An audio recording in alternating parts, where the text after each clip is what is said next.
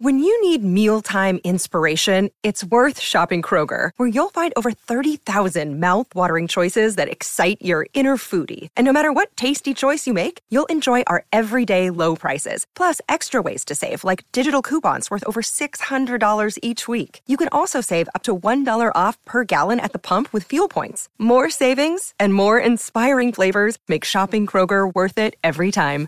Kroger, fresh for everyone. Fuel restrictions apply. Another day is here, and you're ready for it. What to wear? Check. Breakfast, lunch, and dinner? Check. Planning for what's next and how to save for it? That's where Bank of America can help. For your financial to-dos, Bank of America has experts ready to help get you closer to your goals. Get started at one of our local financial centers or 24-7 in our mobile banking app. Find a location near you at bankofamerica.com slash talk to us. What would you like the power to do? Mobile banking requires downloading the app and is only available for select devices. Message and data rates may apply. Bank of America and a member FDIC.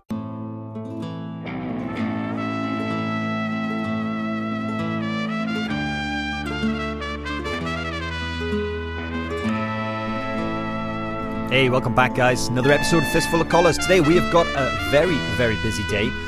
Going to be talking about a ton of stuff the IBJJF Heavyweight Grand Prix, ADCC implications, rankings, upcoming events, uh, and a lot of a lot of other stuff, including some major major names ahead of ADCC. We've got some great content coming out, but let's dive in because we got a big show today. We got a lot of stuff to discuss. Chase and Mike here in the studio with myself, Howell, and I think the first point of order we should really talk about the IBJJF Hmm. Heavyweight Nogi Grand Prix, and we've talked about it a lot, right? But Uncle Cyborg, king of the day, man. Uncle still out there, still out there. I, love, that. performance. He's the one who coined that name, by the way, right? I interviewed him just as he uh, was holding there his, his forty thousand dollar, you know, oversized check, and he's like, "Yeah, Uncle Cyborg, coming to show the young guys, he still got it."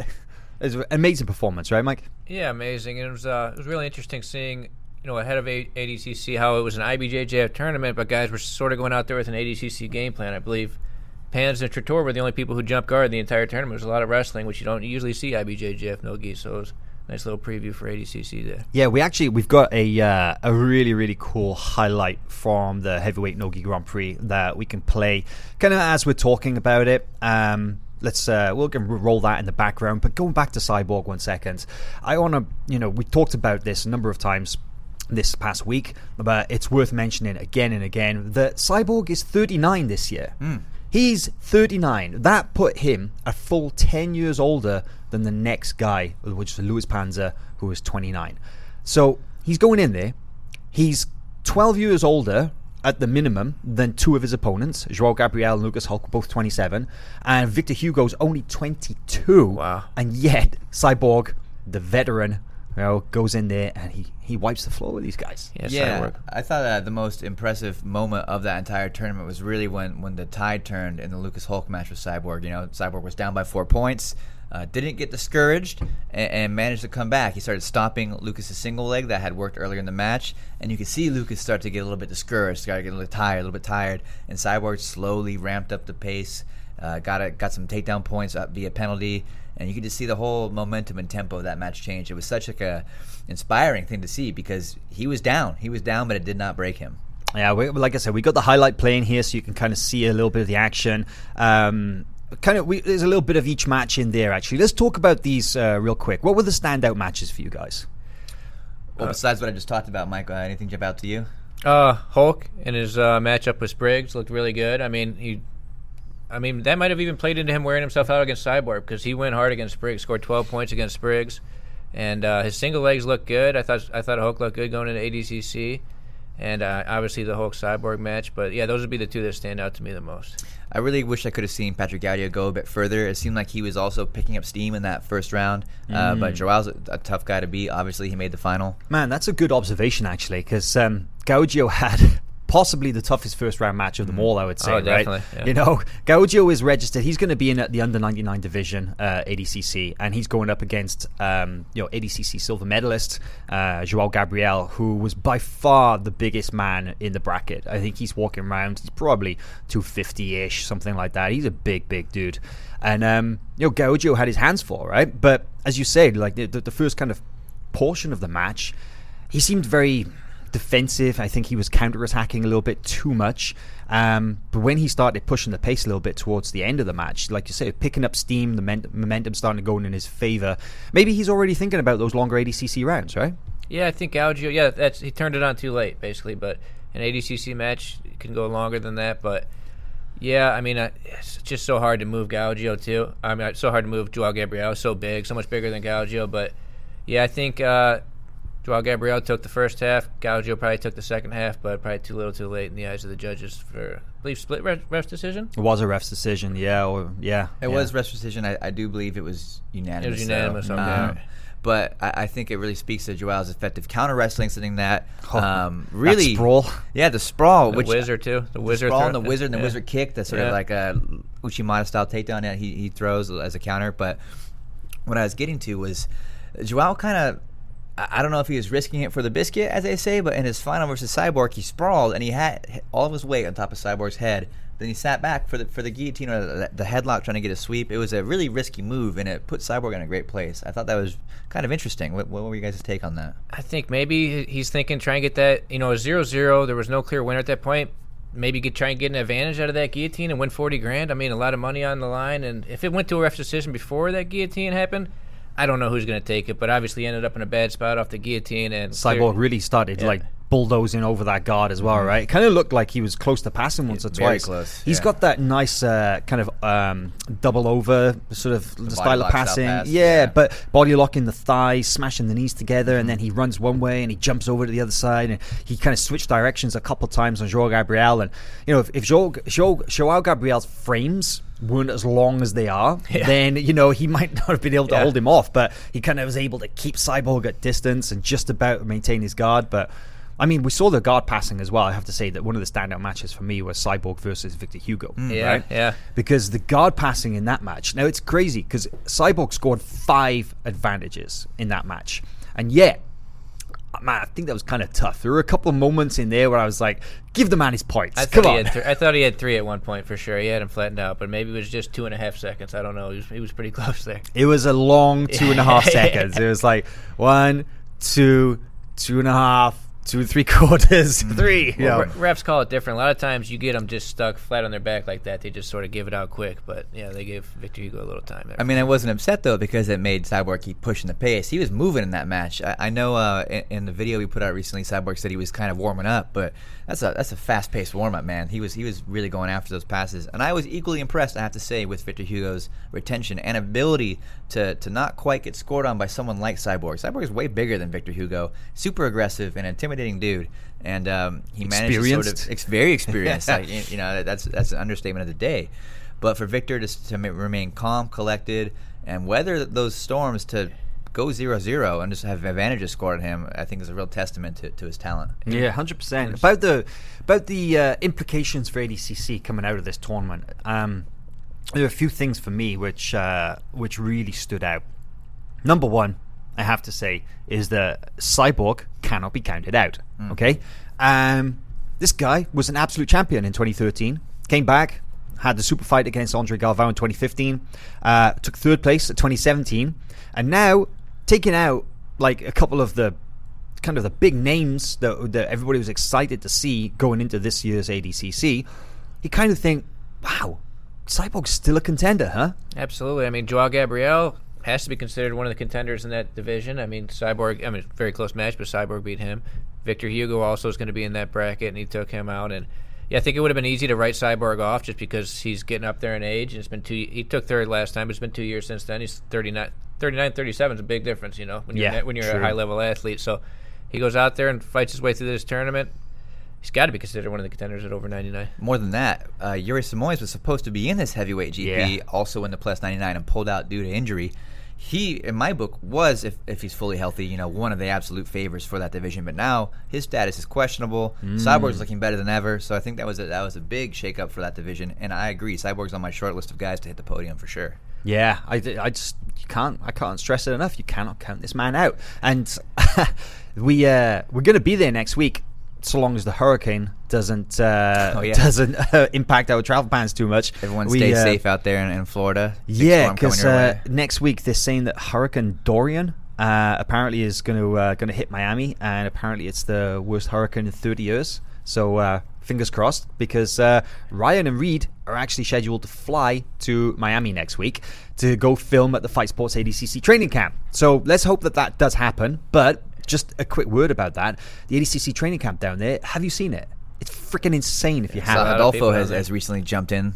That's well, let's, let's, let's rattle off some names. Number one, you got Cyborg, and then you got somebody at every single division. They got Tom Halpin at 66, Wagner at 77, Dorino at 88, Gaudio is there training. He's at under 99. Cyborg himself is at over 99. Rodolfo has been training there. You got his sister Ana Carolina Vieira, who's also qualified for over or invited to over 60. Mahamed Aly has just shown up to train there as well. He's in the over 99 kilogram division as well.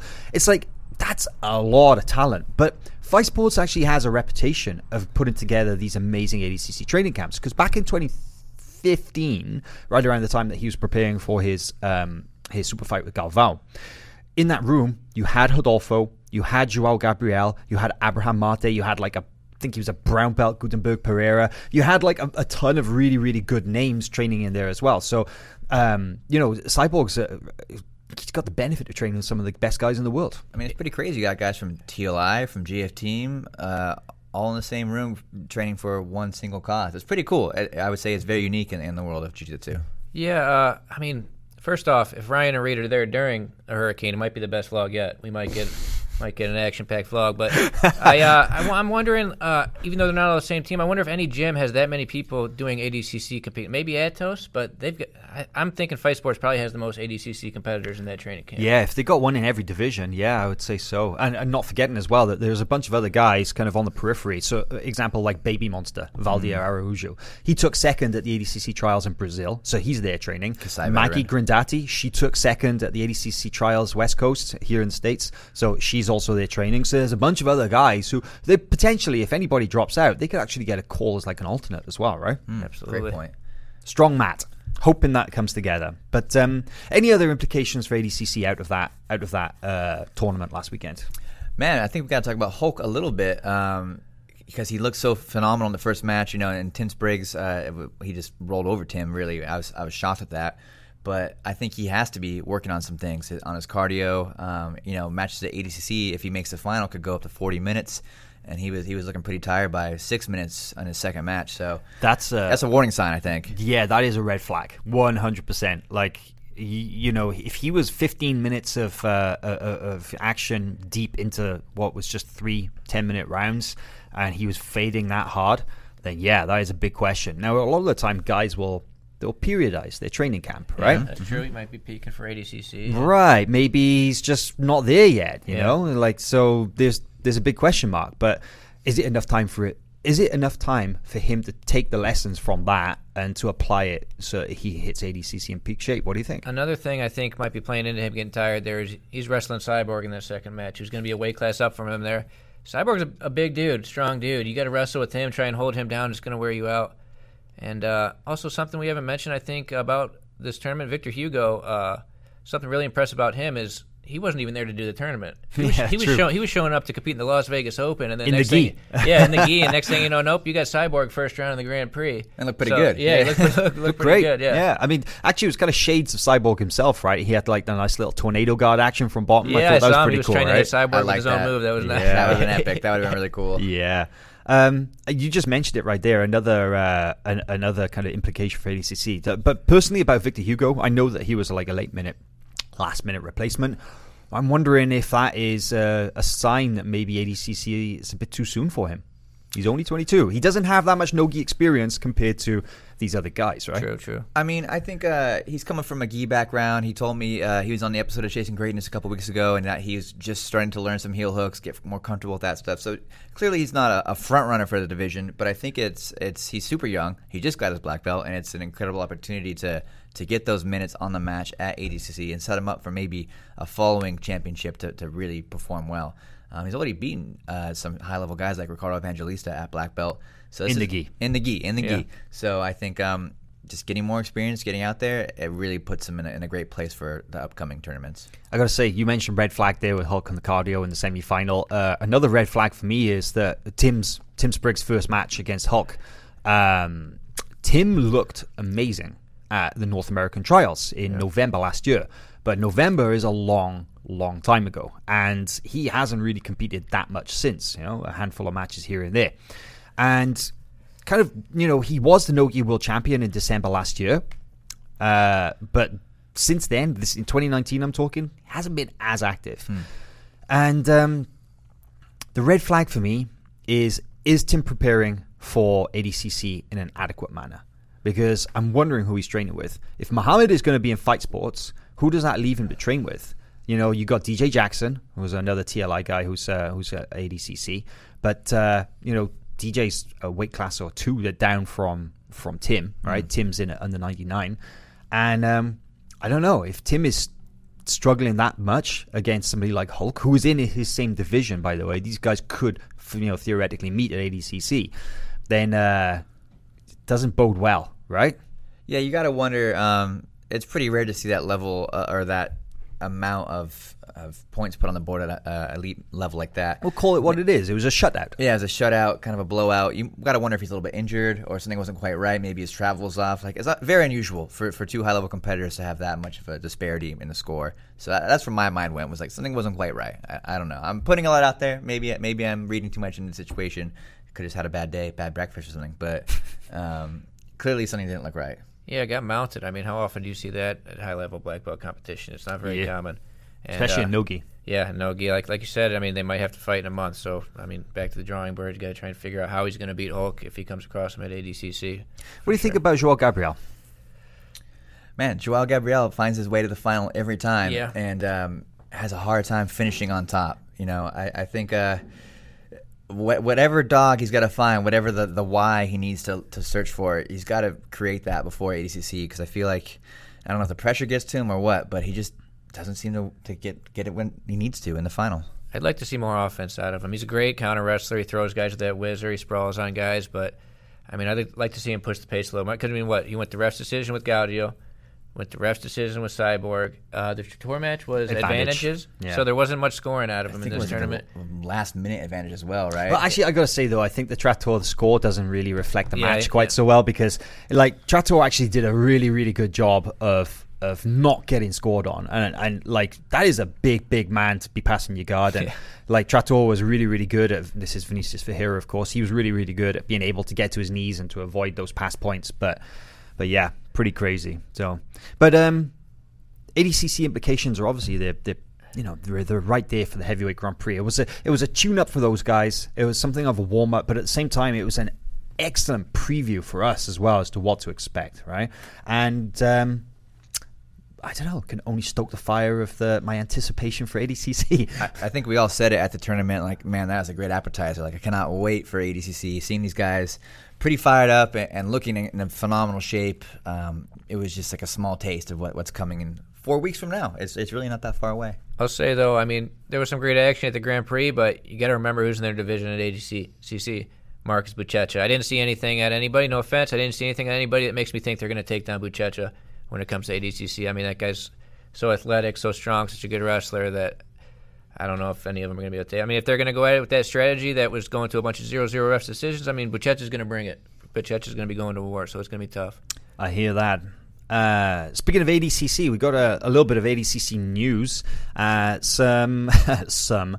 It seems that non-stop, just constant changes in the roster and the lineup. But uh, one really big, notable one that happened uh, the last couple of days was the news that that Nicky Ryan has dropped back down to 66 kilos because his teammate Ethan Crelinsten, who was qualified at 66 kilos, has pulled out with injury. Mm. So Nicky, who's been playing musical chairs with the division somewhat, he was in at 66 after winning the West Coast trials. Then he moved up to 77 because he's like, oh, I'm getting too big, and people are saying that he's not going to be able to hit 145 pounds anymore. So he's actually gone back down to replace Ethan, who's pulled out with the injury, and who slid in at 77 kilos to replace Nicky? None other than Gary G Dog Tonon. G Dog. oh no. uh, I- yeah, I'm I'm beyond excited to see Gary back in grappling competition. He's born for ADCC, as far as I'm concerned. He's got a great style, but it's a really smart tactical move for Nicky to drop down to 66 kilos. I think that division is wide open. He holds wins over like Gio Martinez, who in my mind was one of the front runners, but now now this throws a little bit of question into that. So I think. Uh, it's a big move. It's a big shakeup for the divisions. Yeah, I, I I think you're right. I gotta say, I wonder if Nicky was maybe hedging his bets that that a spot would open up at 66 because after Cabrinha pulled out and Kennedy came in, it threw that whole division into into disarray, right? Yeah. And like like I, believe that there's only a handful of guys who even won trials are actually in that division, right? Three guys from the trials Three. Uh, left, and I mean, there's Three a lot, out of 16. there's a lot of names in here, a lot of a lot of people you recognize, but I don't know who you would pick. I mean, with no Cabrinha, who you would pick as the as the favorites. Like if you had to pick a top tier of maybe two or three guys in this division, who do you think you're going to go with here? I mean, probably Paulo, Tanquinho, and then I don't know. There's a lot of question marks there. There are a lot of question marks. Actually, it, it- it's very telling as well the state of the 66 kilogram division by the fact that after guys were pulling out and a lot of people pulled out, that they started inviting podium finishers from the trials hmm. as opposed to simply big names or, po- or, or, or trials winners. So that's how guys such as Richard Alarcon and, and Ty Ruotolo managed to get on the card. Keith Krikorian. These these are guys who all medaled at the ADCC trials, but didn't win right? But they got the shot because of the amount of changes in that division. So I appreciate that mentality. You know, like uh, Keith, as you mentioned, he took, I believe, double silver. He was close twice, and um, instead of opting for maybe a bigger name, I mean, they're all in there now at this point, but you know, they, they gave the guy a shot who, who really worked for it. So I, I really am happy with the way that things have shaped up. You know, I'm going to miss Cabrinha and Ethan, and of course the others that have dropped out, but. Still, very intriguing division and uh, a lot of exciting matchups at this point. Yeah. All right, I'm going to ask you guys a question. So, given the withdrawal of Cabrinha at 66 and the current landscape with only four trials winners and a number of uh, invited guys, and as we said, a number of guys who, who were podium finishers at trials but not even trials winners, who's the number one seed in that bracket? I think Paulo for sure. He, he took third last time. Right? Paulo he, lo- he only lost to Cabrinha last time. Took third last time. I think. I think you got. I think you got to seed Paulo number one. Yeah, it seems like a, a fair choice. Um, I think Tanquinho could do really well as well. I don't know how high they would rank him, but uh, I think he would be uh, up there. Yeah, Tanquinho. I lost wonder to if uh, I wonder if AJ Agazarm's kicking himself now. yeah, true, true. right? Yeah. Because he was in, and then he withdrew because he has a, a Bellator, or he had the offer of a Bellator fight, and I believe it was actually in LA, like Hmm. right around the same period. And he's like, "Oh, I'm going to do MMA instead." Hey, it's a long four weeks. Who knows what might happen next? You Couple never know, guys might go right? out, yeah. If his MMA opponent pulls out and they can't get him another one, and he's already dropping weight for that, maybe he does ADCC. But you know, otherwise he's going to have to wait a full two years for another crack at ADCC, and who knows whether it's, the door will be open for him, right? Yeah, absolutely. Pablo Mantovani is in there too, who made the semifinals last time. Remember, he knocked off Tanquinho last time, made the semifinals and lost to Oh, AJ. that's a good point. That's a good yeah, point. yeah, he's another guy. You know, for me, 66 kilos is one of those divisions that there are very few clear favorites, Mm. but there are a lot of dark horses. a horses. lot of interesting early matchups too. With all, I mean, you look through here: Gio Martinez, Jamil, Gianni. All these guys are names. There's going to be a lot of interesting first and second round matchups in that bracket. For If sure. you had to pick one match you uh, you wanted to see, what what would you guys choose? Whew, that's a good question. I mean, I think it's gonna- Um, I want to see Nicky versus Kennedy Maciel rematch. Yep, That's a yep. good one, I think that's we good all were one. thinking that one. I think people forget that even happened, right? That's a long time ago, When was 2016. that? End of 2016, right? Yeah. So, like, how old is Nicky? I forget. Is he 17 now? 18. He's 18, so I don't know. He would have been like right around the 15, 16, 15, depending on his 16 birthday. mark. Yeah. Yeah. And uh, and Kennedy was still a purple belt, I believe. yeah, yeah, yeah, yeah. And uh, Yeah, it's gonna be- for those of you who haven't seen that match, it was Kennedy kind of one way traffic. Um, you know, Nicky looked good, but Kennedy played a positional game, passed his guard. I think. Um, I have to watch it back. It's been a long time, but it was definitely uh, a clear win for Kennedy in that match. But three years is a super long time, especially in the life of a teenage athlete. So Yeah. things Yeah. have changed. Not a matchup, but somebody I'm looking forward to seeing there is uh, sort of a dark horse is Jamil, Jamil Hill, mm-hmm. because I mean he's known mostly as a gi guy, right? He's a lasso player. Man, I've only ever seen like in his black belt career, I've only ever seen one nogi match from Jamil, and that Yeah. was that uh, special super fight he had at Spider, Spider. yeah, yeah. What Uh, if- which which he actually looked really really good at. Like I have to say. What if Jamil just comes out and heel hooks everybody? Oh, I love it. and uh, we've actually got a comment in our uh, Facebook live chat here from Ronnie Walker. Said that he uh, he trained at Lloyd's on Monday, and apparently those guys are training really hard. And he also said that he can't wait to see Jamil. He's very impressed by him. So a little bit of inside news from the TLI camp in Camp Springs. I like it. You know, and Jamil is such a, a technically minded guy. He, he loves to nerd out on, on techniques. I think he could pick up the heel hook game, leg lock game very quickly. Uh, I, I would not be shocked to see him do well at all. For me, my, my dream match also involves Nicky. I, I think he, he's just the guy, right? There's there's the hype behind him. He's he's so exciting to watch. I just want to. So- I, I know that it maybe it's a little unfair, but I, I want to see him tested by the best guys in the world, and I want to see him prove over and over, like you know, he really is as good as as the hype, right? I mean, we've seen him prove it, but I kind of like, come on, let's just keep it rolling, right? That's why I want to see Nicky versus Paulo. I think that's that's an incredible match um, for Nicky to, to take on someone that's clearly a veteran, one of the best ever, and um, you know, let's see if you can leg lock a Miyao. That, Yeah. that's the game, right? Another spicy match for me in that division has, has to be Mateus Gabriel versus Kennedy Maciel. okay. Right? Because think about it. Those guys First round, Yeah, broke his arm. Worlds. Well, re- let's rewind it a Yeah, little yeah. bit because first round Nogi Worlds, Kennedy chokes out Mateus Gabriel cold. Mm. First round, rear naked choke, and then goes on to win Worlds. And then, Mike, tee it up. What happened to Pants? At Pans, they were uh, going back and forth, a double guard pull, getting penalties, and Kennedy timed it right. They pull, they double pulled, and Kennedy threw up an arm lock off of it. And Mateus. uh, Mateus blew, threw up an arm lock, and I mean, if you've seen the pictures or videos, broke Kennedy's brutal. arm. Yeah, That was like way past 180 degrees, like full hyperextension. Apparently, there was no fracture. Uh, we spoke to Cabrinha a little bit after that. There was no fracture, and Kennedy actually returned to training very, very quickly. Just dislocated or like a Strict sprain? dislocation. Okay. Yeah. okay. No, not a sprain. That was that was way, way, way, way past the point of normal. So, yeah, pretty, About- pretty gross clip if you haven't seen it. about Paulo and Nicky, I remember they fought a couple years ago. It's some small thing, but I mean, Paulo beat him pretty handily there. Oh, I remember that. Yeah. but you got to yeah. think Nicky. How old is he now? He's 18. Yeah. He's yeah. 18, so what? He was like a sophomore in high school then, or something. So how much is he? how much is he matured? How much better is he now? That'd be an interesting thing to see. Yeah. So I've uh, I've asked this question to a few people as well, but like, which do you think is the toughest group at ADCC this year? I think 77 has got to be in, in the contention for that. 77 and, and over 99 are my picks. I'm saying 77 too. It's my group of death. I'm coining it now. Group of death, 77 kilos. That used to be 88. 88 was uh, last year's group of death. I think we called it, coined it. Yeah. But a lot of those guys have, have jumped up to under 99. And uh, yeah, I think there's only like two or three returning athletes in 88. Yeah, they're all at 99. Gordon Ryan's up there. Keenan Cornelius. I mean, you got Gaudio and Hulk, and they're at 99 too. That's going to be a tough. Vinny Magalhães. That's a tough bracket at 99 too.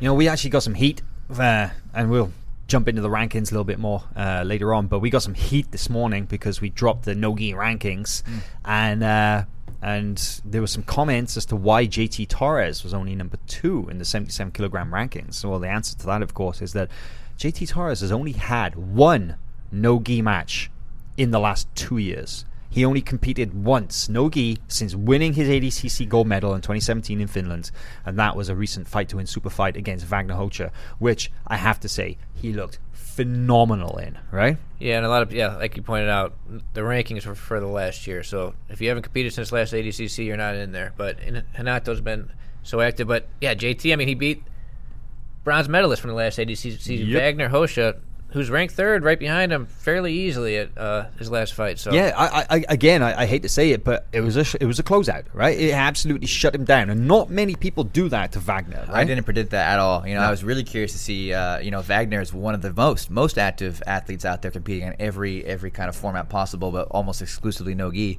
And uh, yeah, JT just went out there and beasted on him. So I think Y- You know what's quite telling for me actually is that, that Wagner had a, uh, a super fight with Celso Vinicius at Kasai Super Series Orlando July 4th, right? And that was a very typical Celso Wagner match. Knockdown, drag out, just throwing each other around, nasty, nasty attacks, really gritty match. And it was very, very competitive.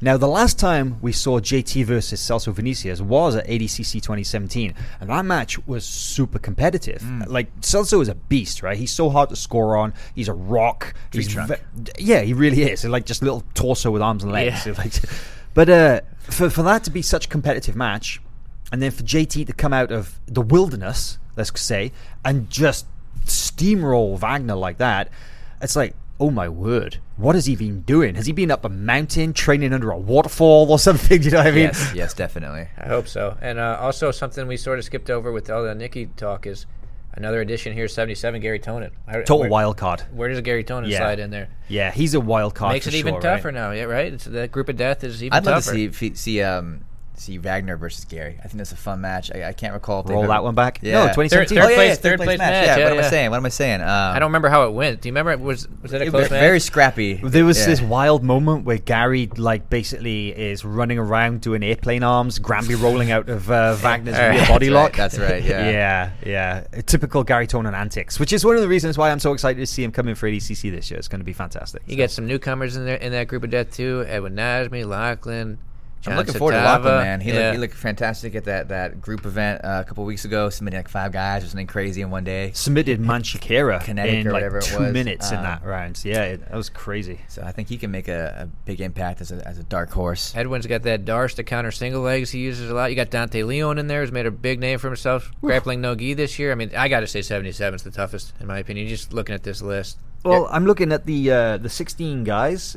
Uh, of those 16 guys, obviously some of them are more active than others. But in our Flow Grappling Nogi rankings, if you take a look at 77 kilos, number one, two, three, four, five, six, and seven in that top 19 ranking are all going to be in that bracket.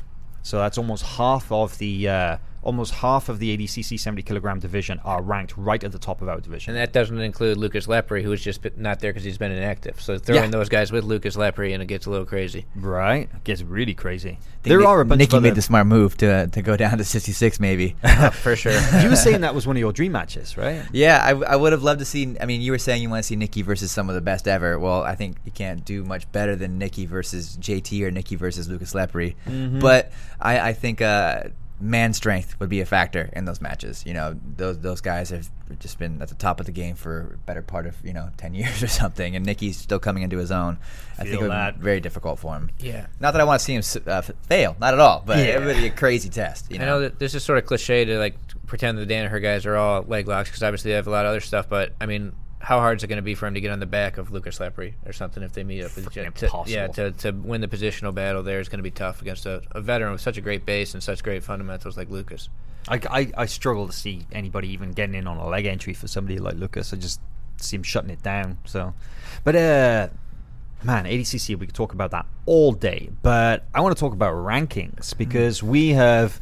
We have totally revamped our ranking section. Michael, you're a big reason for that. Uh, you've been working really hard on producing the rankings. We have dropped recently We've dropped updates to the Nogi rankings. There have been major changes at pound for pound and almost every division. We've dropped the adult male black belt gi rankings, the women's pound for pound rankings, masters 1, 2, and 3. So that's 30 to 45 years of age in total, three age divisions.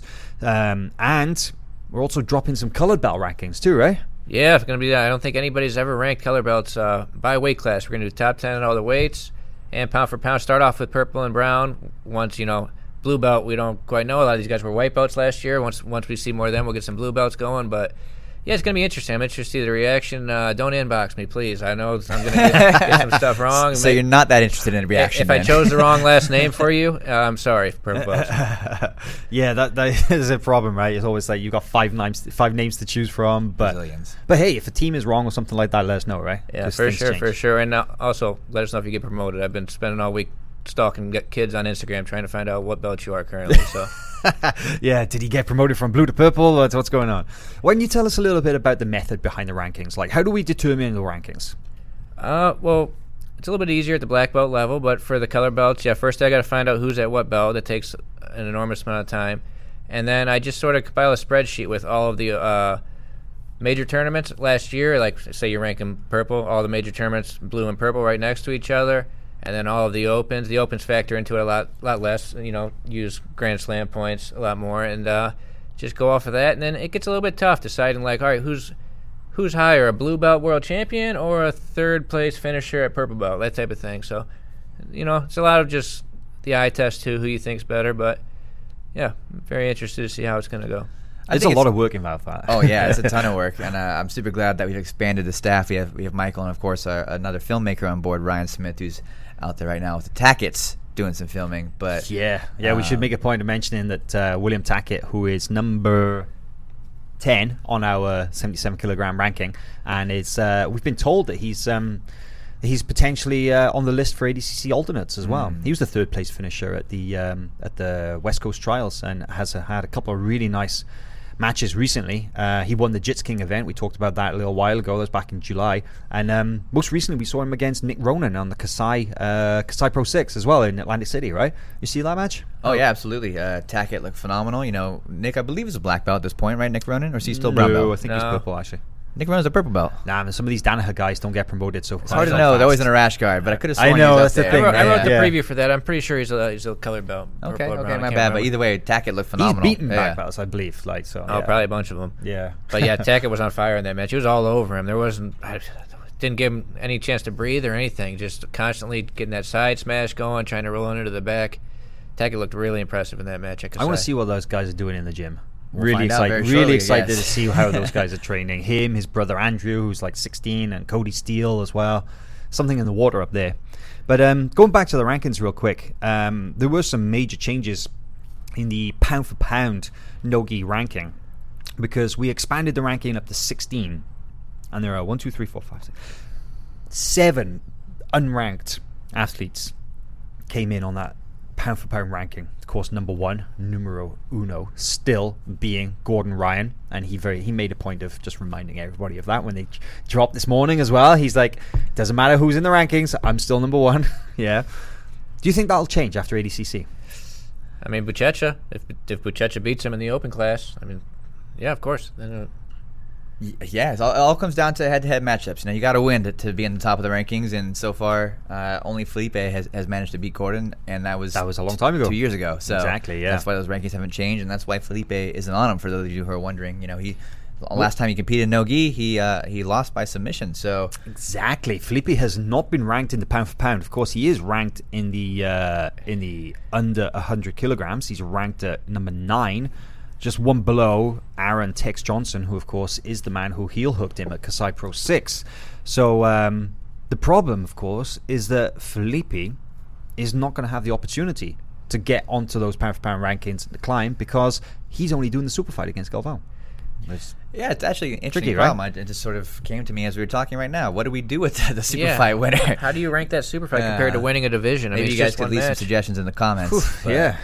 that is an interesting problem. I've always actually the super fight is kind of a such a unique thing to ADCC, right? Because you have the defending absolute champion coming to take on the lineal super fight champion. Like mm. it's it's a little bit crazy. They're both current champions in their own way. Yeah, and well, we're going to talk about the super fight a little later because Reid's going to join us uh, after the break, Oh, yeah. and yes, uh, okay. we'll we'll get his feedback on that as well because he's been he's been hanging out with these guys a lot. I'm sure he's got some really good perspective on it. Something interesting about the rankings I'm noticing is the number one guy at over 100 and at 99 are actually switching divisions for ADCC. Kainan's going up to over 100 and Gordon's Yeah. going back to, down to 99. So. Well, Kainan's been flip flopping weight divisions quite a lot recently, right? Because we put him here at under 99 because we've kind of gone with ADCC weight categories for the rankings, right? 66, 77, 88, 99, over 99.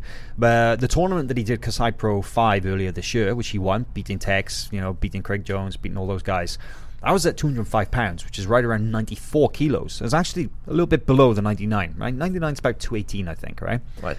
And uh, yeah, he's going to be fighting over 99 at ADCC. Although, when he weighed in for his super fight recently against Patrick Gaudio for Kasai Pro 6, and uh, he weighed in, he was he was like walking around like 213 or something like that. Yeah, well, I, I feel like 99 is his weight class, right? But I mean, team Hulk's team issues. 99. Yeah, Hulk's in there, so I'm sure Galvao was telling these guys, hey, you know, why am I going to have two of my studs fight second round? You Right. know, Kainan, go up there and good luck trying to beat Buchecha. But uh, yeah, I mean, I, I think a lot of people are doing that. You see Ali bumped up to over 90. I think a lot, a lot of people have figured out, you know, I'm not going to go in the same bracket as my teammate fight him second round. Hundred Yeah. percent. Yeah. Um, it's actually interesting that Spriggs won the trials at over ninety nine, and uh, no, sorry, no, under ninety nine. But yeah, yeah, it would have been tough with Ali in there as well, right? So, but um, yeah, interesting to see what happens there with those those divisions because Gordon currently ranked at over hundred kilos, so over ninety nine, but he's going to be doing ADCC at under ninety nine, and his teammate Rodriguez is going to be doing over ninety nine. So, like you say, like could completely change the landscape of those rankings uh, pretty soon.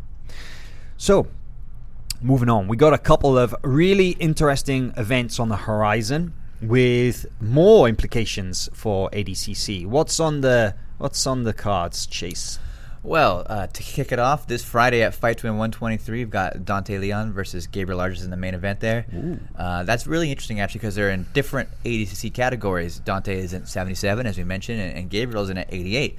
So uh, a little bit of a uh, interesting scenario there because you have to think Gabriel will be a little bit bigger, but I imagine Dante won't be weaker. That dude is extremely strong and always pushing the pushing the pace there with the weight. So I'm really don't, excited. I don't think that Gabriel's scraping that 88 kilogram weight limit either. He's uh, I don't think he's quite that big. Might, maybe I mean I've seen him do 77 before at Mm-hmm. UAE events. So I mean I'd imagine if Edwin wasn't in there, we probably would have seen Gabriel go down to 77 for this tournament. And actually, Servio Tulio is at Serbia, yeah, 77 as well. They would so just be a whole quarterfinal. You put those guys in there. yeah, so unfortunately, like Servio, unfortunately, Servio won the Brazilian trials um, at 77, and he's a Gracie Barra guy from Belo Horizonte, same place as Felipe Pena and Gabriel Arges and Romulo Barral, all those guys from there.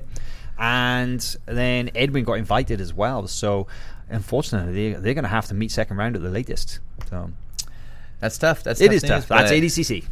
that's the way it goes. But I, I, I can't wait to see this match. We, Michael and I were actually talking about it the other day, and um, it's going to be very different if they want to play the fight to win game because Mm. uh, you know it rewards basically only submissions. Um, and if you, can don't do what you want. if you don't if you don't attack, you're very likely to lose to someone who might just have like a shitty footlock attempt on you. Like Yeah. you really have to sort of go out to the sub. So it's very different than ADCC. I Yeah, think. I think fight to win rules might favor Dante a little bit because Gabriel's 50. I mean, I don't know how Gabriel's heel hooks are, but Gabriel likes 50-50.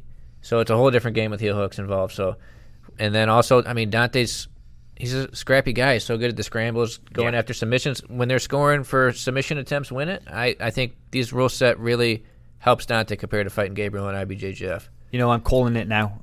I am absolutely convinced that Ga- that Dante's going to do some damage at 77.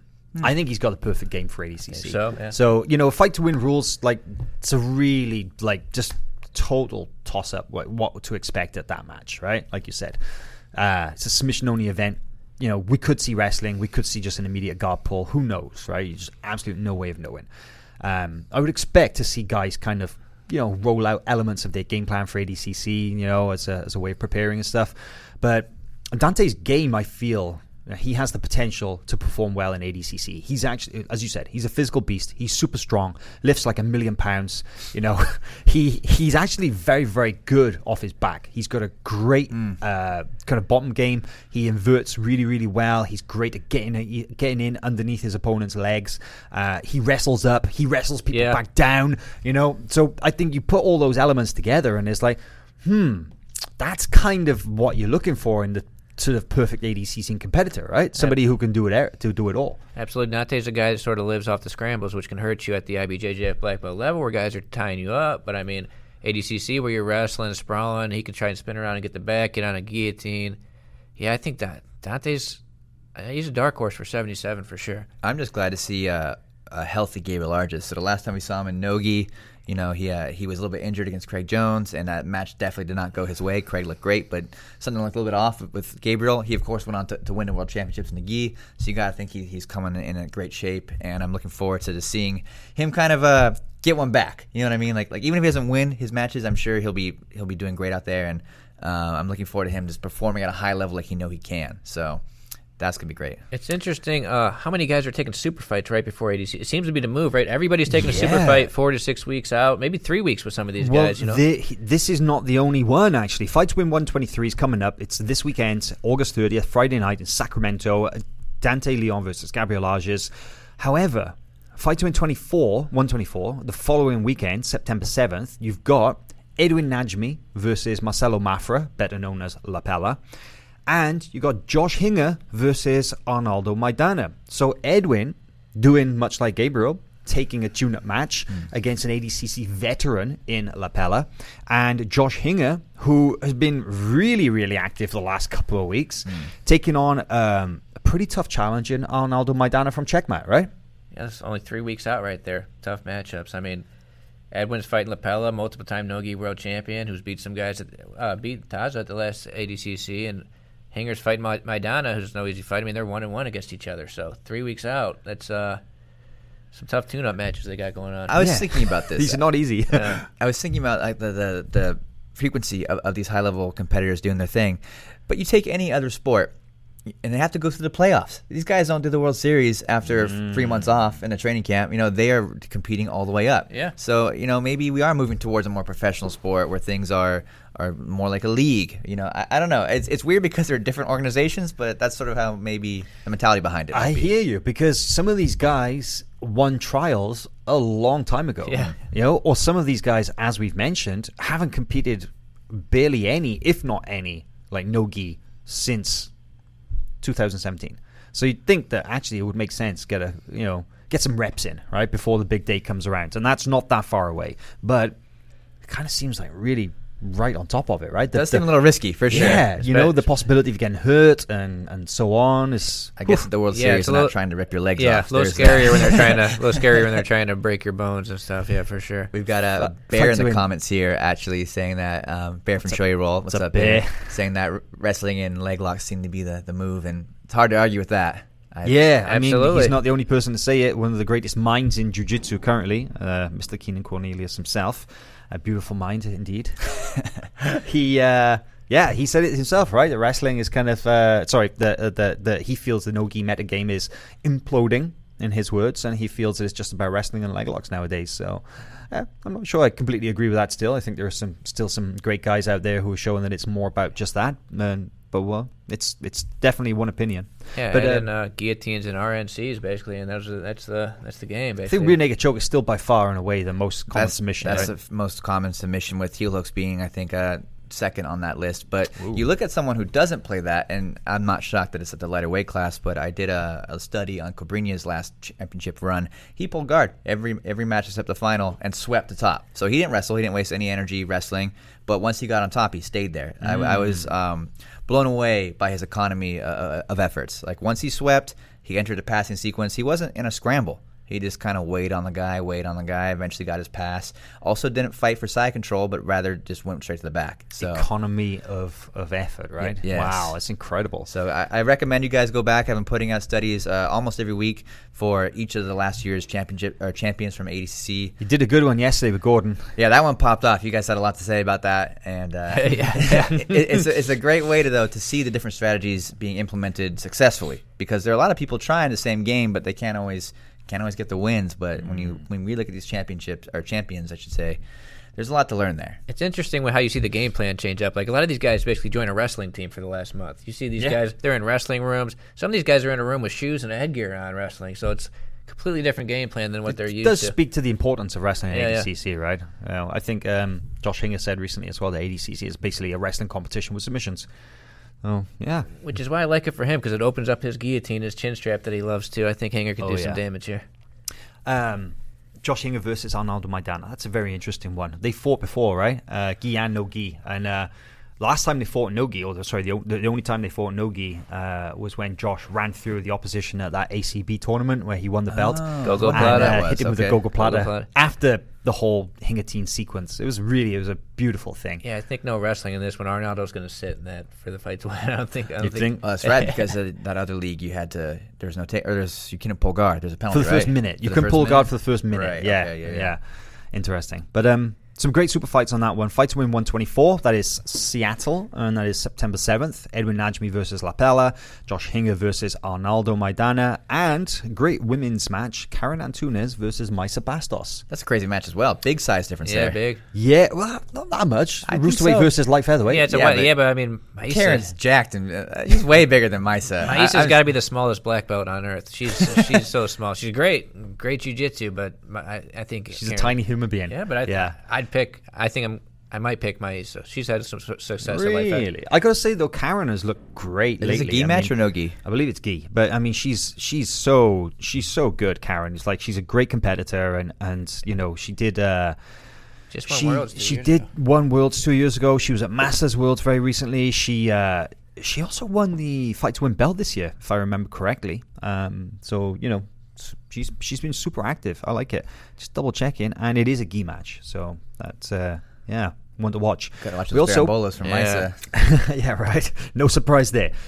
September 7th, Grapple Fest 6 is coming back, and uh, you're going to watch it live on Flow Grappling. Got a couple of very interesting main event matches. Both the Miyao brothers will be in action. Joao Miyao and Paulo, his brother, his twin brother, they're going to be taking on. Um, Joao's going to be taking on Frank Rosenthal, and Paulo's going to be taking on the Polish black belt Kamil Wilk. So um, Kamil's actually a uh, he's um Trials uh. ADCC veteran, 2017, uh, two-time uh, trials winner, I believe, but uh, not at ADCC this year. But again, that's it. As we were talking about ADCC tune-up matches, Paulo's in, Joao or Frank aren't, of course, but Paulo is in, so it's a good tune-up match, and literally two weeks out as well, right? Yeah, and also overseas travel for those guys. So Yeah. definitely aggressive move for, for Paulo, but it seems to be the, the trend this year. Yeah, Absolutely. These guys don't care. Joel's on a super fight every weekend. It seems like. I mean, He's they're been really busy lately, and most most recently we saw him at the um, we saw him at the Kasai Pro Six where he won the the, the bantamweight tournament, the 135 pound tournament,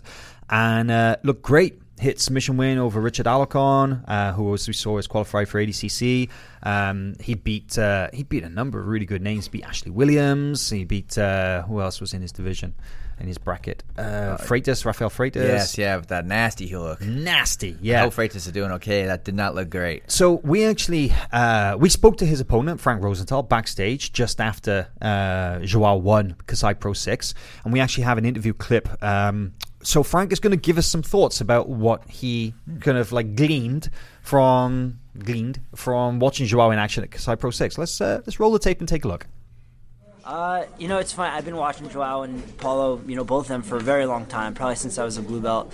Um, and yeah, you know, tonight was very interesting because they, uh, Joao competed against a lot of guys that I've competed against. So uh, it was kind of a good measuring tool, and it was interesting to see how his game's evolved. Um, he's definitely evolved within the last, you know, couple years, especially like breaking into the sub-only scene. So it was very interesting to see him in this format, and uh, you know, his, his game looks, you know, impressive as always. So it should be a good scrap in a few weeks. Biggest takeaways uh, technically? You said that he's developing, he's adding things to his game. Anything you noticed? Yeah, he's definitely more heavy into the leg entanglements uh, and using them to go into submission holds. He's always been very talented at using them to score and to get to the back, but I think now what you're seeing is a hybrid of both scoring methods, but also you know getting into good ashi garamis and attacking the legs. So I think that'll make for a fun exchange, especially you know the, being that it's a sub-only match. Kind of let us go at each other. So interesting words from Frank there, basically saying about how Joao has added leg lock elements to his game. So he's always been known for the leg fighting, the inversions, uh, but now he's using that game which he's so good at, and he's adding in the threat of leg attacks, heel hooks, you know, mostly of course. What do you guys think about that? It's pretty intriguing, right? Well, you got Eddie over there now. Eddie Cummings in Unity. You know, that's got to bring something. I mean, they always had good leg locks. I mean, Junie's always had mixed them in, but I mean, Eddie's one of the leg lock wizards out there, right? So him coming in. When I was there in October, actually, I mean, I saw one. I think it was Joao and Eddie were sitting there, you know, trading stuff back and forth, the techniques after class. So I mean, I'm sure they're working a lot with that guy. And yeah, got to be improving their leg lock game. What a what an incubation tank, a thought tank there for technique, right? Everyone, everyone thinks of Danaher's, but now we have those guys in the mix together, plus Murilo. It's like, oh my God, there's some monsters being bred. Yeah, that is pretty scary. Um, I think we've mentioned this before about how Murilo. So um, he told me that you know when it comes to the um, when it comes to his guys, they're mostly lightweight guys, right? They're usually lightweight and below. There's a few guys who are slightly bigger, but uh, they all bolo from bottom and they pressure pass from top. and awesome. it's yeah, such an smashing interesting dudes, mix. forcing Yeah. half guard and smashing dude. Yeah, their their passing is some of the most underrated injuries. It is underrated because you see yeah. on, online people say, "Oh, Miyao Brothers, berimbolo, Baron Bolo." You watch them the last couple of years; they're you know forcing half guard and just They've been playing a lot of smashing top game, actually, Yeah, yeah, yeah. smashing guys. How about Joao though, competing left and right? I mean, I, th- I think he's doing super fights in gyms and stuff. He's getting that money. Just Yeah. yeah, Yeah. Could do a super fight in a parking lot if you got got a few grand to throw him. Uh, man, I'm excited to see the match of Frank Rosenthal. Frank's a uh, he's a Danaher Death Squad uh, team member, of course. Um, got a great leg lock game, so uh, I think it's going to be interesting, especially in the submission only rule set, of course. You know, so it'll really allow them to explore those positions. I think for- they're 15 minute matches as well. yeah, I do believe they're twenty bit- actually, maybe. Oh, they're 20? Yeah, maybe twenty. Yeah, So that that's you know I think I think that's the format you got to go with for submission only. Uh, Fight to Win has like 40 fights a, a night, so they couldn't do that long of a show. No. but um, for something like Grapple Fest, I think it makes sense to have a little bit more drawn out, longer time periods. yeah. Also going to see the return of Masakazu Imanari.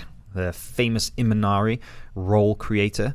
And uh, he's got a match on the same event up against Ben Eddy of 10th Planet. Uh, ben Eddy, I don't know if you guys seen, but he's the guy who, um, the creator of the Hindu teen. I've seen some clips. Those are I pretty don't wild. even know what that move is. Oh, okay, I'll- we're gonna drop trust- I'll drop that one on into it. the comments in the social media so people can see it, Chase. Because the Hindu teen, I'm gonna show it to you real quick here, Michael, so you can see, and then drop it in the live stream comments so that people can see it themselves. But check this out: it's basically a guillotine, like high elbow guillotine with rubber guard at the same time. It's like it doesn't really make sense. You got to be super Is he gonna flexible lock to up get it, but guillotine over the foot like that? yeah, I don't know. exactly. Yeah. So it's like he's got the rubber guard clamping down on the back of the guy's neck, and he kind of reaches over the top of it, and he gets Oh, that my. guillotine, and Ah, crazy, right? Him and Imanari should be a fun one.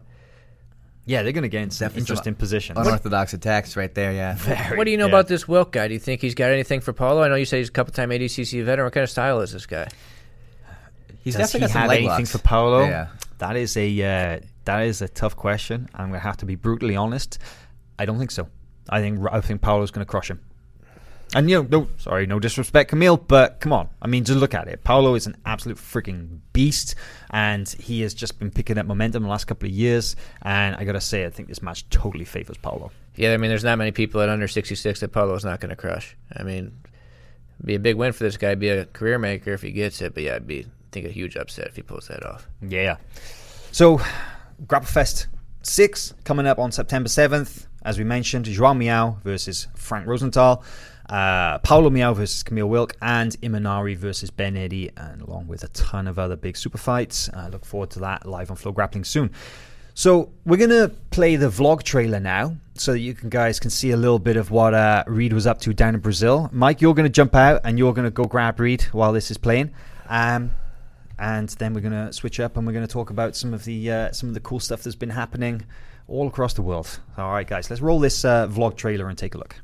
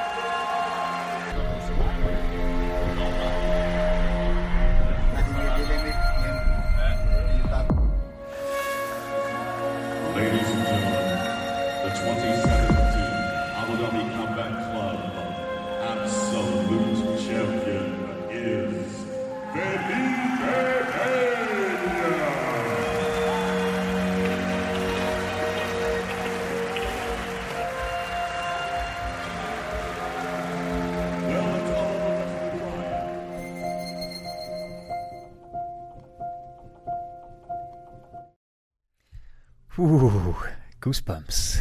Reid has lost some weight on his trip there to Brazil. Took a little food poisoning. He's, he's actually delayed in customs. He's coming. He's coming here right now. Here, oh, here he comes. Here he comes. Here he comes. Making his Straight off the plane from Brazil. From Brazil. Oh my god. dude. I can't believe you ran that far. It just flew in, and boy, his arms are tired. Got, got the ADCC. arms aren't tired. Everything else is tired. Dude, got some acai down there or what? Look at these arms. Plenty of acai.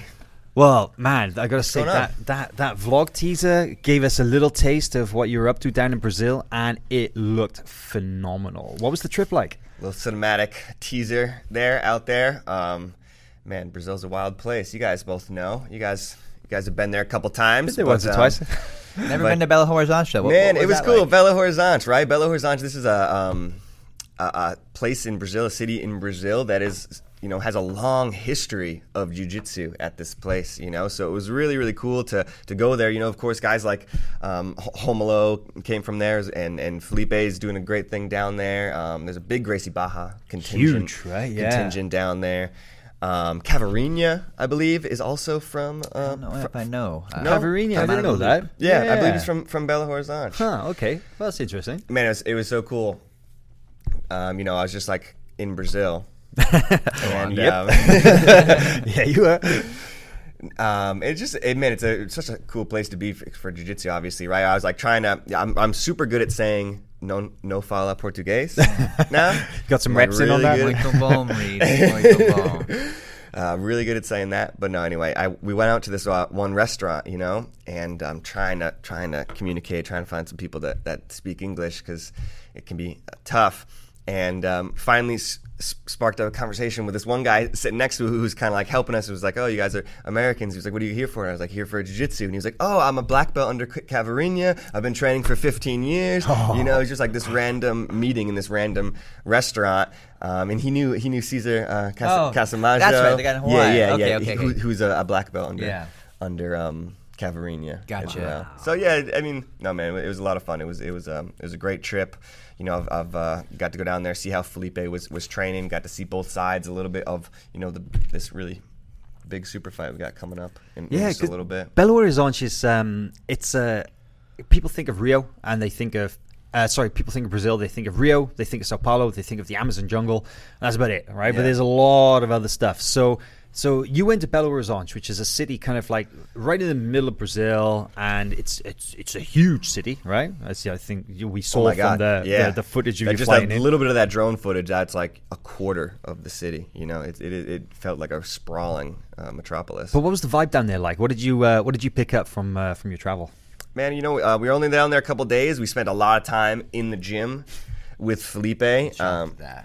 you know, but Felipe's got a, a real, um, you know, laxed attitude, and he's a he's a laxed. Uh, kind of, kind of chill guy goes with the flow, um, you know. So it was just kind of, kind of what his schedule was. You know, we we, we um, did some did some training, did some wrestling. Um, I got to jump in there and train a couple times. Um, Nice. you know, Felipe has this just this amazing, gorgeous little bat cave of a of a gym. You know, Bat cave, I love um, that. out there. That's the basement. Yeah, That's what I've heard, but it does not look like a basement. Yeah, I've well, it's basements before. Yeah, it's like a house kind of like built into a hillside, so like Okay. it, it looks really really cool. But yeah, and and you can see kind of some of the um, foliage and and just um, you know greenery that is Belo Horizonte. But it's a beautiful spot, absolutely beautiful spot. Um, a lot of tough guys that training there. You know, he's got some really tough brown belts, big these big guys down there training. Um, he got to tra- I saw him train some wrestling as well, so he's working his wrestling. Actually, you know what? While we're talking about this, we uh, we should play a clip. We have like a uh, a clip of um, Felipe training, uh, just some montage, some stuff from uh, from your vlog. Actually, uh, we can post the link to the vlog in the comments. So you guys can find it. But let's just let's just roll it uh, kind of as we're talking because I want to know like what is Felipe training? What does Felipe's training look like right now? You know, he's only a month away from the super fight, right? Yeah, yeah. I think you know. I, I think he's really focusing on the on the grind. You know that that seemed to be something that, that he was really focusing on, and something that I've picked up. uh, You know, over these uh, last couple months or whatever is like, man, that's something they really love about ADCC is just that the grind of it. You know, just all the athletes. all of them. I feel like that's like one the one of the most alluring parts about ADCC is that it may not be the most technical competition. It may not be, you know, there's there's you know some more intricate rule sets or things like that, you know, but like what wins you at what gets you the win at ADCC is just like being tougher and Yeah. being and, and just being there at minute 40 No I think, joke. and I think a lot of those guys know this, and so maybe the, you know Felipe doesn't have the most sh- structured, but but for sure, man, he, he's out, he's down there working working hard for, for an hour, hour and a half, just just rolling with, with these guys. He's got a good little crew. Um, yeah, So they're- it's they're hard to tell, but the colored rash guards, they, they those are the belt ranks, right? yeah, yeah. So got, he's- got myself a purple one. Nice. So there's a, there's a mix of guys in that room. Then he's got a, he's training with a bit of everybody. Yeah, he's got a lot of purple and brown belts for sure. Got a lot of purple and brown belts, which I think is probably perfect um, for for what he's doing. You know, um, some guys who are who are very technical, some big big guys who are very good. Um, That's I a bit got- different than Andre, though, right? Like Andre's rolling with other black belts going to ADCC. Is True. that a bit of a mentality Hulk, shift? do you? Kainan, Hinger, those guys. Man, I think man, uh, it was it was cool watching the uh, um, heavyweight Grand Prix and and, and watching um, Hulk out there because it was it was very clear, right, that like man, those guys at Atos are wrestling. Like you know, it- it- his cardio didn't didn't hold up, and, and he and he lost the match to to Cyborg, which is another amazing story. Um, but it, fr- from watching some of his matches, it was like, man, those guys are wrestling hard out there at Atos, and I think, man, Atos has got to be a pretty unique spot. It's hard to hard to find as high level training like that. Well, you were kinda- there also, anywhere, right? Let's let's not forget that you were you were in San Diego just a couple of weeks ago before you went down to Brazil. So you've seen both sides of the coin over the last couple of weeks, I right? got all the inside information, man. All that. Spill it. This is all the that inside scoop, right? no, yeah, yeah, yeah. I got to go out to San Diego. Um, you know, it's no secret, man. Both these guys are working hard. You know, I, I definitely think this is the biggest super fight in ADCC history. You know, you got two champions. You know. Um, just just the story that's being told. You know, they have a bit of a history. They have this rivalry. They're they've fought each other four times, and uh, you know are two and two. Um, so it's it's kind of for all the marbles type of thing. There's a lot of money, a lot a lot on the line. marbles. It's uh, Andre's, I believe, it's his 37th birthday on on that day, That's crazy. and um, and he's trying to retire. Felipe obviously trying to play spoiler, trying to write his legacy. Um, there's so many implications. I'm really really looking forward to that matchup, and and uh, just and, I, and going to the both of their their camps and seeing how serious they're both taking it. You know, like that's it. This is this is no joke to both of them. So. That's an interesting. That's an interesting point you made there. It's like uh, about how, with Andre making no secret about the fact that he's winding down his career, uh, Felipe, of course, just picking up momentum as he's been going over the last couple of years, getting better and better. That this this super fight with Andre, this is actually a huge opportunity for Felipe to really, you know, start what could be a golden phase of his career, right? Yeah, I mean, what do you think? Who's better than Felipe Pena? At, I was gonna ask you guys. I mean, it, it's tough when you when you look at Andre's legacy with all the super fight championship wins. But would Felipe, if he wins, which is definitely not a guarantee by any means, become the best nogi athlete ever? He's got two wins over Gordon. If he beats Galvao in the super fight, I don't know. I think he's got a pretty strong I mean, claim. I, I think that's what's at stake here. You know, I And think I think Galvao solidifies that, that title as well if Well, he beats Felipe. I don't think we could say it yet because if you look at Galvao, he won double gold that year in 2011, right? He won his weight division and the absolute, hmm. and that put him into the super fight the following year. And you know, of course, you know, defending it since then, holding the record for super fight defenses. Felipe only ever took one gold medal at ADCC, two-time silver medalist, but only took gold in the absolute division. Didn't manage to do it in either of the weight classes that he entered in 2015 or 17. So there's one less medal on the on the mantelpiece, shall we say? True, true. You know, he did lose to Adolfo Vieira in 2015. Very, very close match, his first ADCC, and then, uh, like you said, he lost to um, Yuri. A very clo- close match i- at, at his weight class there. Um, but I don't know the you know glory or what are they? What's the saying that rewards the bold or whatever? You know, Fortune. Fortune features the bold. Fortune Fa- fa- favors the favors bold. Now you got me tripped up. My bad. Got there in the end.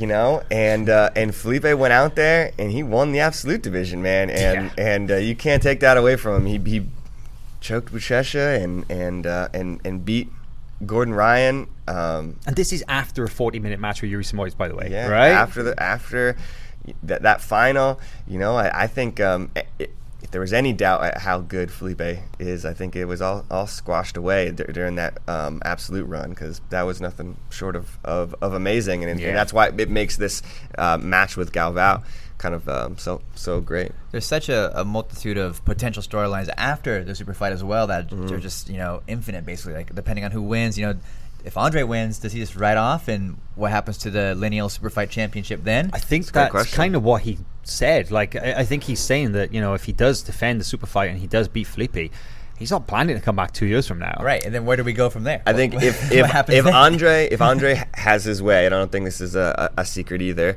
Um, if Andre has his way, Kainan or Lucas win Ah. win the absolute division, and he passes, you know, the, I the- see. the In a torch perfect storybook world for Atos to either Yes. Lucas or or or Kainan. He wouldn't be the first person to to Mm-hmm. vacate that either, because you know there have been other absolute winners in the past that didn't return I think Mario Sperry might be one of those Uh, Roger Gracie. Roger You know, Roger yeah. Gracie won the absolute division. I think it's 2005, and he didn't bother coming back to, to have a crack at that super fight, Eh, even though he I'm was good. eligible.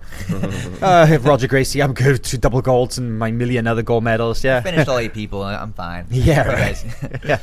But um, I gotta say, I am, I am, yeah. I am really, really intrigued to know more about what's going on at San Diego as well. Because you mentioned a little bit there about you know the fact that that Andre is training with all these guys, but you have to wonder like, how the hell can you hang day in day out with hardcore training with those young, hungry guys when you are 37, 38 years of age. That must be no easy task, right?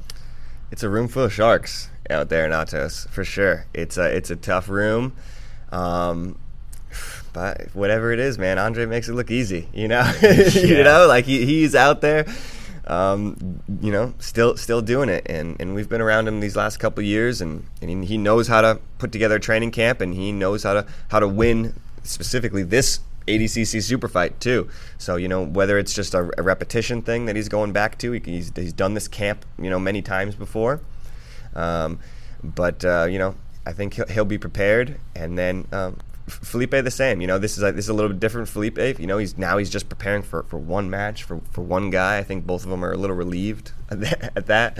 Um, but It is crazy that they're literally killing himself for one guy, For one, one match, one guy, one for match. m- weeks, for months. Yep. Singular focus, just Yeah. that one match, and they've known about it for two years. It's been wild. brewing in the back of their mind. The two years. This is what I'm going to have to do. What a relief that must be to get- finally be getting there. I for those guess guys. actually, yeah. It's got a heavy weight to carry around, but I don't know. What do we think we can expect from this match? Because we've seen a very different Galvao, I think, in in all of the super fights that he's had the last couple of years. Um, his last one against Calasans was really intriguing. He looked untouchable in that one. Um, Felipe though is a totally different animal. Like, does does does Galvao change his game up? Does he come in with some new strategy, some new Absolutely not. tricks? I don't think so at all. If it ain't broke, don't fix it. Uh, why not? I think um, the format matters, right? So penalties start immediately at ADCC finals. So uh, in the opening rounds, you can pull guard in the first five minutes. However, in a 20-minute final, you cannot pull guard without being penalized. And I think Felipe's best shot is by getting the match to the ground as quickly as possible, whether either accepting those penalty points or pulling off a takedown. But I think uh, Andre's great at, at, at wrestling offensively and counter wrestling, and I don't know if Felipe wants to take the risk of getting a penalty point. So I think Andre will keep it on the feet for as long as possible and do well at it. I think you're underestimating Felipe's wrestling, though. Like Felipe has Is that so? good, good wrestling. Yeah, I, I'm not saying that you you, you call him bad or the, the inferior wrestler, but you know, with youth, with uh, physical exuberance that comes with youth, and the fact that we've seen him go head to head for 40 minutes with guys like Yuri Simoes, with Rodolfo Vieira, some of the best no-gi grapplers in the world, who also happen to have very, very strong wrestling games. I kind of feel that, that if anybody can go head to head with Galvao in a stand-up match, it's got to be Felipe, right? Well, they definitely they're they're um, they have two very different body types too. You know, Felipe is much longer, a little slimmer, and uh, you know Galvao is just um, you know he's he's short. muscle. Yeah, yeah, he's just Yeah. short. He's just built like a house. You know, so they have di- very different body types. Um, but you know, you, I, I think you have to you have to admit that like the the the people would say the the way to beat Felipe is to keep it on the feet. That's where he had he had a 40 minute wrestling match with Adolfo. He had a 40 minute wrestling match with Yuri, and and he did those are the the two matches, the two blemishes basically. Um, you know when he gets it onto the mat versus Buchecha, when he gets it onto the mat versus. Um, uh, Gordon, you know, th- you know he he Done wins. deal. Yeah, exactly. He ta- he's a, he takes people's back. That's what Felipe does, and I mean that's kind of what Andre does too. I mean, But- Gordon took Felipe down in that match. And that was the beginning of the end, actually. So, you know, I got t- careful so I, of that. So I do. So I do agree. I think. I. I think you know, with with youth on his side as well. You know, I think like getting it to the mat as, as early as possible um, could be could be a key for, for, for Felipe to, to win this one. But uh, a lot, lot could happen, man. It's gonna be an interesting match. You know, it's gonna be a. You know, I have one question for you guys. I'd really like both of your opinions on this one. Genuinely so, because I have no idea myself. Do you think that we could see a submission in this match? Tough question, I know. I'll have to be honest, um, but I mean, I think just two two guys who are at the absolute highest level of the game. It's obviously rare to, to see a submission in that type of match. Um, historically, I would say it doesn't usually happens. Doesn't mean that it's not going to be an exciting match, though. Um, you know, especially the like the, the storyline of a of a long match like that. Um, you know, presents a lot of a lot of interesting things, and uh, I don't think they're going to let this one go to the judges or anything like that. Right. These guys both don't get don't get it twisted. These guys want to beat each other. very long non-answer you just gave there, Reid. Yeah. nice swerve. well, no, I, I, my answer was no. My answer was I don't think it'll end in a submission. Yeah, no, I, I, I hear you there. I'm, I'm just kind of racking my brain trying to think, and I think Andre beat Braulio in 2013 by uh, by Choke. submission, and Mhm. that was his uh, his first super fight. That was when he actually challenged the reigning champion, who was Braulio. Beat him with a rear naked choke.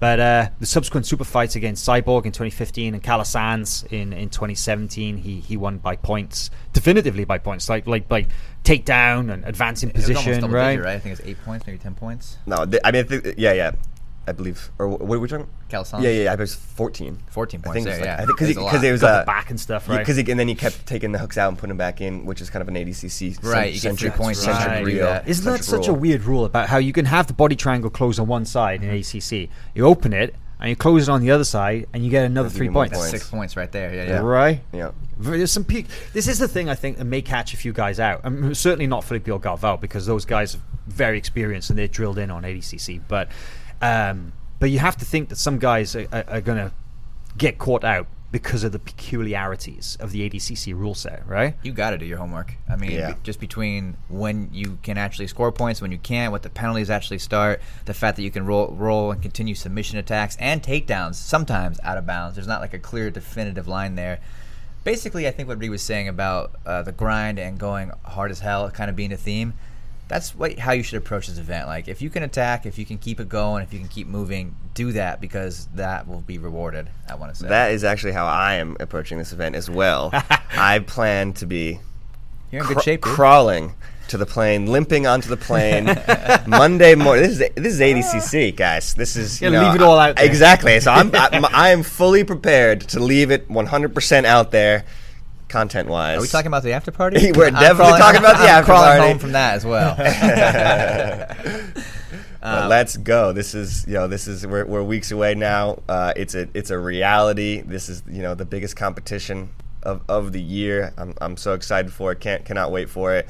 Um, you know you, on had the the, energy as well, though, right? You felt it firsthand I, I, I you've mean, been in the gyms. I've been been lucky to, to go around to go all of these gyms and, and see everybody preparing and and um, just see, see the vibe. You know, there's obviously everybody train, trains hard year round, but there's there's a renewed focus. There's a um, there's something in- the air when it comes to, to ADCC. I think everybody knows it. Everybody knows like how, how big of a deal it is it is to win ADCC, and uh, you know especially a lot of those those divisions. 66 is kind of is wide open. Uh, 88 is is kind of wide open. You know a lot of these divisions. You know we could see some some of these dark horses. Um, you know, really make a name for themselves and, and, and blow up. So- Let me uh, let me ask because you've you've been to so many gyms the last couple of weeks. You've been to uh, correct me if I'm wrong, Atos, Tenth Planet. You've been to Renzo's. You've been to Marcelo's. Uh, you've been to Felipe's. Uh, hurricane permitting, you're gonna hopefully go to Miami next week. Um, which is the gym that has the? Has there been any electricity in the air at any of these gyms? Like, what's the, what's the energy like, and which one has jumped out at you? Um, you know, it's it's been it was interesting going to Renzo's because I went to Renzo's uh, specifically um, kind of around this time before um, ADCC the last time. So it's just it was just been very interesting to come full circle and, and see how they were preparing in 2017 and seeing you know in, in John the way John thinks sets things up, and then coming back two years later. What, what are these guys? Same group of guys, these same thinkers of, of jiu-jitsu. What are they working on now? Two years later, what's the focus now? What what do they change? What are the little things that they realized that maybe they shouldn't focus on? Or what are the, what's the that that was one of the most interesting things I think was just kind of you know like I said going going back there two years after and, and seeing the changes and just seeing what what these thinkers are thinking about. Interesting. I'm uh, I'm intrigued. I'm intrigued. I gotta say. Marcelo is like- also great uh, there, being there as well, because there's just so much energy, and I think that a lot of those guys at Marcelo's, um, they really, really want to build on the legacy that Marcelo Garcia has built. I think that's an important thing to a lot of those guys, especially a guy like Mateus Diniz, who who uh, comes from the same town as as uh, Marcelo Garcia. You know, I, th- I think Johnny said the same thing to me. Um, and uh, Kind of a who's the other responsibility to rep the team, right? Yeah, yeah, exactly. You know, I mean, this is the greatest ADCC champion, uh, you know, depending on who you talk to, but certainly um, one of the most accomplished champions in the history of ADCC. And he's there every single day, giving these guys the tools, the advice, um, you know, the things that they need to to win, and I think that they they, they feel a lot of that pressure to or not pressure, but they feel a lot of the um, Responsibility. yeah exactly there you go responsibility to carry that torch and build on his legacy. Marcelo's got three guys, um, three different weight divisions, right? 66, 77. Oh no, he's got four. Sorry, that's right. He's got uh, he's got Gianni and uh, Ruan Alvarenga in at 66. Uh, he's got John Stava at 77, and he's got um, Mateus at 88. Right. So Yep. God, man, I can't think if it. You know, obviously there are a lot of ADCC champions out there, but there's only one five-time ADCC champion, and to train with that guy day in day out for an ADCC, you got to think that uh, that's going to give you a little bit of a confidence boost, right? I'd imagine so. I, I- I would hope so. Otherwise, man. but uh, I think If that's gonna not going to work, nothing will. We, uh, I believe we've got a, a view into Marcelo's mind, a deep dive coming out very shortly. Reid, uh, do you want to tease the, the audience here with what might be coming? Yeah, absolutely. This Big is- reveal. yeah, absolutely. I, my DMs actually um, on Instagram are full of people calling me a liar because I, 'cause I posted that I did this Marcelo Garcia interview a long time ago, and we haven't released it yet. But it's it's coming. It is it is being released. Just building up the anticipation. exactly see? building up the anticipation, making sure you guys you know are hip to it. Well, on that note, we actually have a very special first look at this. We have the trailer for this landmark Marcelo Garcia interview. Let's roll the tape and listen to it very carefully and give you an idea of what to expect.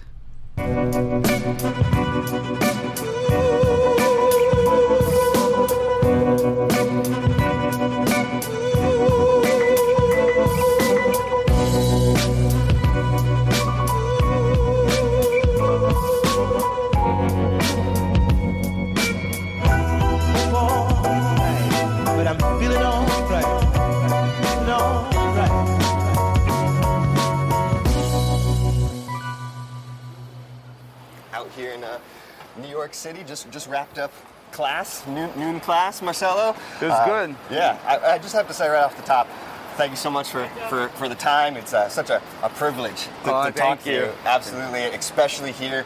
We're just about two months away from, from ADCC, and and you know I, I know for myself, and I think uh, a lot of people out there, when they think of ADCC, they think of, of Marcelo Garcia. So, so thank you so much for, for giving us some time and, and talking to us uh, about ADCC. It's, it's a real privilege for Uh, me. I, I really have the appreciation to have you guys here too because like uh, um, it's good to be remembered. You know what I mean? Like I put so much time on that, and then Yeah. I don't want people to forget. When I say forget, like not what I did for jiu Jitsu, but how much time I put on that. You know what I mean? And I, I really love everything I have done in jiu-jitsu. So uh, jiu-jitsu is it's something that I really appreciate and I love to talk about. you know? Yeah. It's something that like uh, I'm not saying about I'm not baggy, but I really enjoy talking about jiu-jitsu. you know what I mean? Absolutely, yeah. I mean, there's there's just so much to talk about in your career. Absolutely. It's a little tease, little tease of what to expect. Just the beginning. Um, yeah, so about two hours, two hours long. Um, Marce- Marcelo and I um, got to walk through a little bit of uh, of, um, of Midtown. There, we kind of found a, a bench uh, down in down in Midtown towards the, the Hudson, and, um, and and sat down and, and just talked. And it was um, man, it was a it was a lot of fun. It, it was you know, it, like I said, it was a long conversation.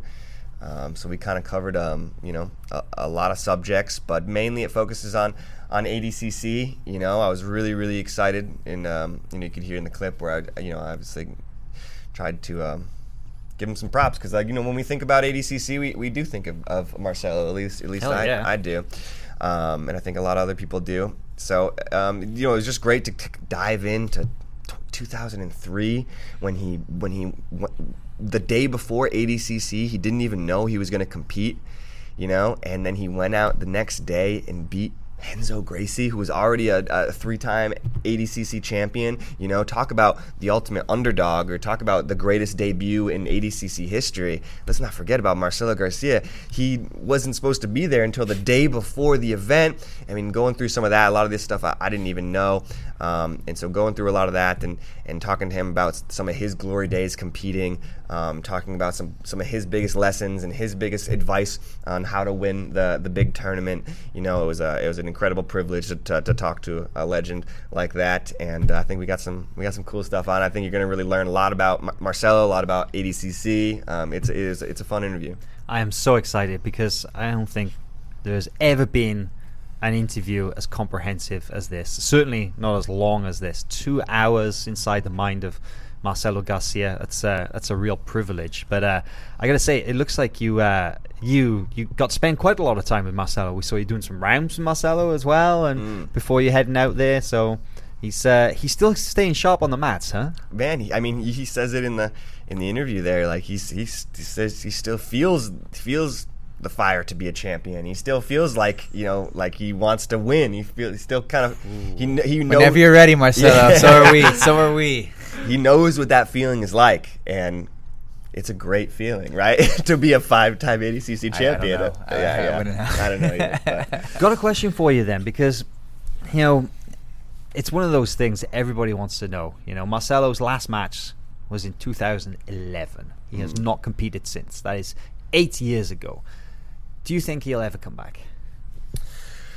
You'll have to watch the interview to find out. Oh, do I ever think? Do I ever think he'll come back? You know, I think this is something we do talk about in the interview um, as as well for sure. And uh, you know, Marcelo does have a have a um, a long extended answer, so I definitely recommend you, you getting it f- straight from the horse's mouth. Yeah, it's hard Um, to do something like that justice, right? Yeah, it's yeah. Such a deep topic. But um, I will I will say yes. Ooh. Yes, there it I, is, I hope we. I You're hope leaning we, towards yes. I'm leaning towards yeah. I mean, I'm, I'm obviously maybe crossing my fingers and then like really hoping, but um, like I said, man, he, he's a guy who, uh, at his core, loves jujitsu, and uh, I think the competition is a big part of him and, and, a- and part of that. So When can uh, people see this full interview? When's it going to go on the site? I believe we are going to be live premiering it all day, or at least a good chunk of the day. Um, next Wednesday, I believe, is is the um, is the day we're going to be premiering it on uh, Flow Grappling. Of course, you can check it out there. Uh, we're kind of be looping it throughout the day, hopefully. So if you don't, if it, if it's a, a bad time during the afternoon, hopefully you'll still be able to catch it uh, in at night. So Yeah. So Flow Grappling members will, of course, will be able to watch it on the live stream during that period, and then we'll uh, we'll put the full thing up in its entirety that people can uh, can go in and watch that. And I can imagine it's gonna it's gonna be something you're gonna have to watch again and again because two hours is so much good stuff in that, right? But uh, there's a lot to di- digest for sure. That's one of the reasons why it's taken me so long to, to get it out there. Is, is it's uh, yeah, two hours. It's it, there's a lot in there. wow, we got to do something like that justice, right? And I know that uh, we can already see from the comments actually that people are really excited about it, Cool, and cool. Uh, I don't I don't blame them because this really is this is a this is not the kind of content. This is not the kind of interview that you see every day, is it? This is really this is a special. It's a big deal. Yep, and Marcelo will be there. He'll be out there at, at ADCC, um, you know, what, coaching his guys and everything like that. So be able to, uh, you know, relive some of his glory out there, hopefully. Can't wait. Speaking of ADCC, we were chatting about this a little bit earlier, Reid, but uh, I want to get your feelings on this as well because uh, we're talking about like um, you know most anticipated matchups, dream matchups in in any divisions. We were talking like just about sixty six and seventy seven and stuff. But uh, what about you? Are there any dream matches that you're looking forward to? What'd you guys talk about? Man, we talked about 66 and we talked about 77. We didn't really get into the other weight classes too much. But there's, uh, are there any absolute matches that you're particularly excited for, you know, hoping for to see?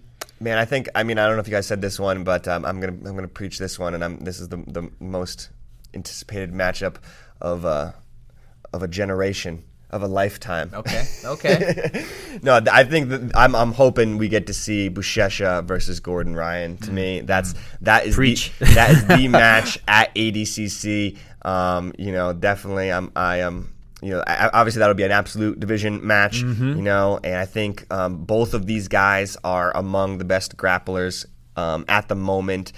And Buchecha, of course, has won just about everything there is to win. Uh, Gordon has won a lot, Nogi Worlds. Um, he won ADCC. Of course, Buchecha has two ADCC titles as well.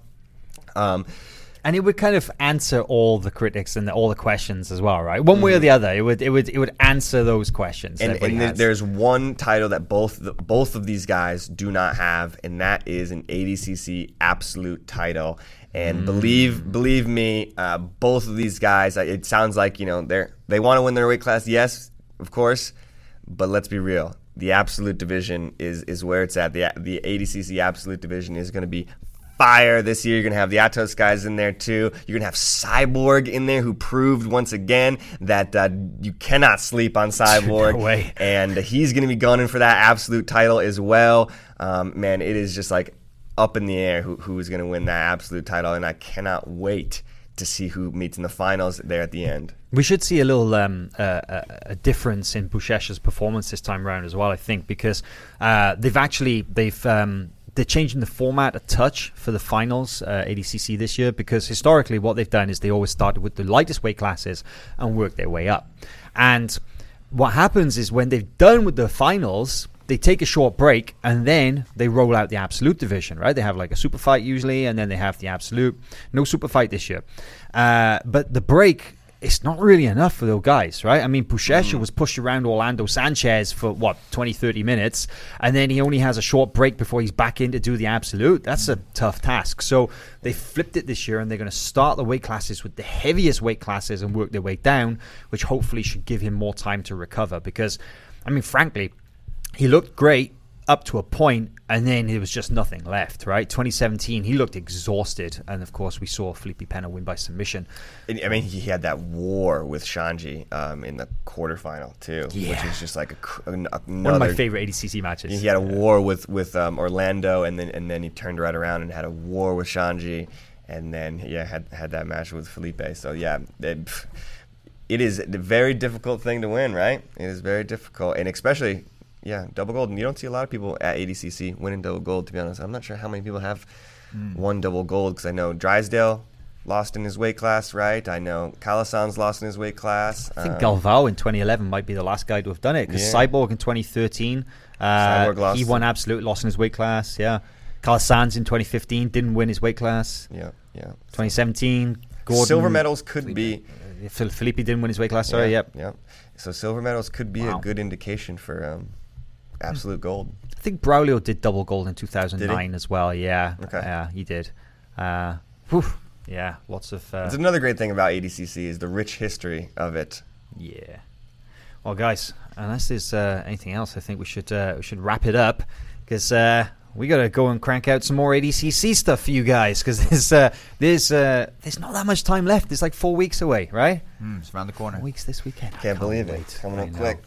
It coming is. up quick. But I'm ready for it. Let's go. Let's go. do it. All right, guys, we will see you again for another episode of Fistful of Collars, possibly next week, maybe week after. We'll figure it out. But stay tuned because we've got, hopefully, we should have some more uh, info about ADCC. You can break down some div- divisions and stuff when that comes around. See you again next time.